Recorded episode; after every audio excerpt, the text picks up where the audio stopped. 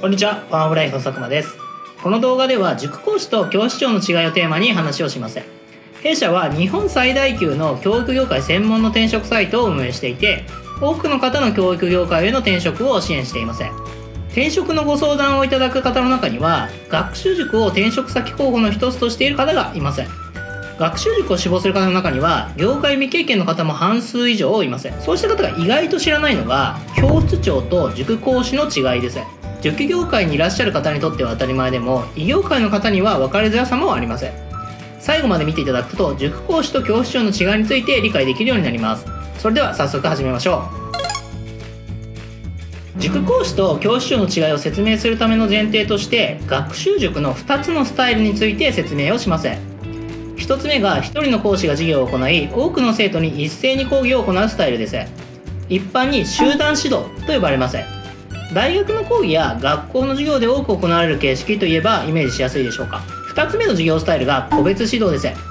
個別指導の授業スタイルはマンツーマンや1人の先生が生徒23人を教えるなどいくつかタイプがありますが少人数の担当を行う授業の形式です。生徒にとっては個人のペースに合わせて学習を進められわからないところなどの質問を行いやすい特徴があります。もともと学習塾はほとんど集団指導でしたが個別指導の塾が数を伸ばし特に小中学生の日常学習向けの市場では主流となってます。集団指導は比較的ハイレベルな生徒や学生向けに提供されてます。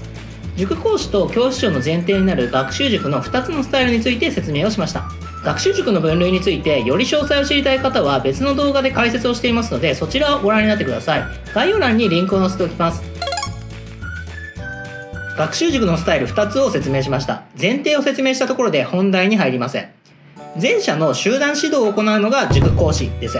多くの生徒の前で授業を行います。集団指導を行う塾は比較的ハイレベルな授業を行うことが多く受験対策などもレベルが高いことが多いです。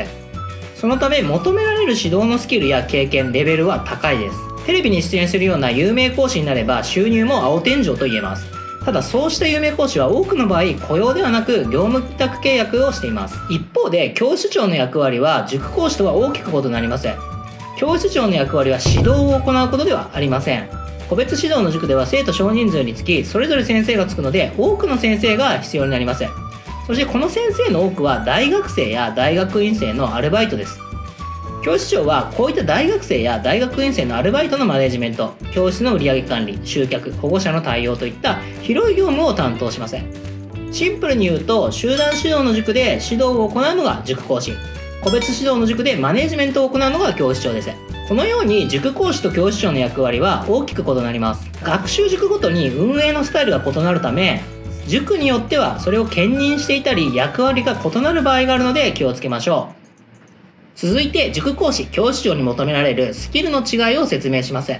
塾講師に求められるスキルは塾にもよりますがハイレベルな授業や受験対策を求められるため学歴や受験経験が求められることが多いです。特に私立小学校や中学校の受験経験があると有利です。塾での指導経験がある場合圧倒的に有利になると言えるでしょ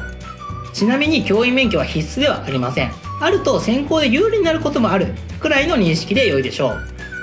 業界未経験指導経験のない方でも学歴や経歴上可能性があれば専攻に進むことができません。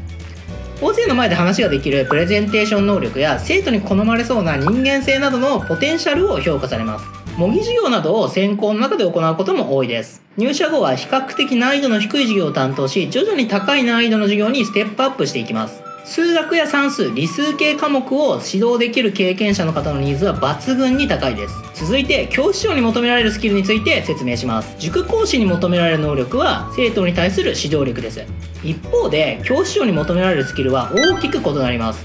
大学生や大学院生のアルバイトのマネージメント。保護者への対応力提案力。教室の売上管理などの業務を担います。マネジメント能力やコミュニケーションを行う力提案力が求められます。指導力が求められることはほとんどないです。評価されやすい経験としては業界問わず店舗のマネジメント販売接客営業経験なのです。また学生時代に塾のアルバイトの経験がある方も評価に結びつきやすいです。塾講師同様教員免許を求められることはほぼありません。以上塾講師と教師長に求められるスキルの違いについて解説しました。弊社は日本最大級の教育業界専門の転職サイトを運営しており業界専門のキャリアアドバイザーが転職支援を行っています。教育業界のトピックや職種ごとの違い最新の取り組みなどをお伝えすることができます。受験のキャリアも多く支援しています。関心のある方はお気軽にご相談ください。このチャンネルでは日本最大級の教育業界専門の転職サイトやウェブメディアを運営するファンオブライフが業界のトピックスや転職活動に役立つ情報を配信していません。教育業界でのキャリアに興味がある。今はまだ転職を考えてないけど教育業界について定期的にインプットしたい方はぜひチャンネル登録をお願いしますこれからも業界トレンドや教育関連のキャリアに役立つ情報を配信していきます。ご質問や感想もコメントいただければ嬉しいです。それではまた次の動画でありがとうございました。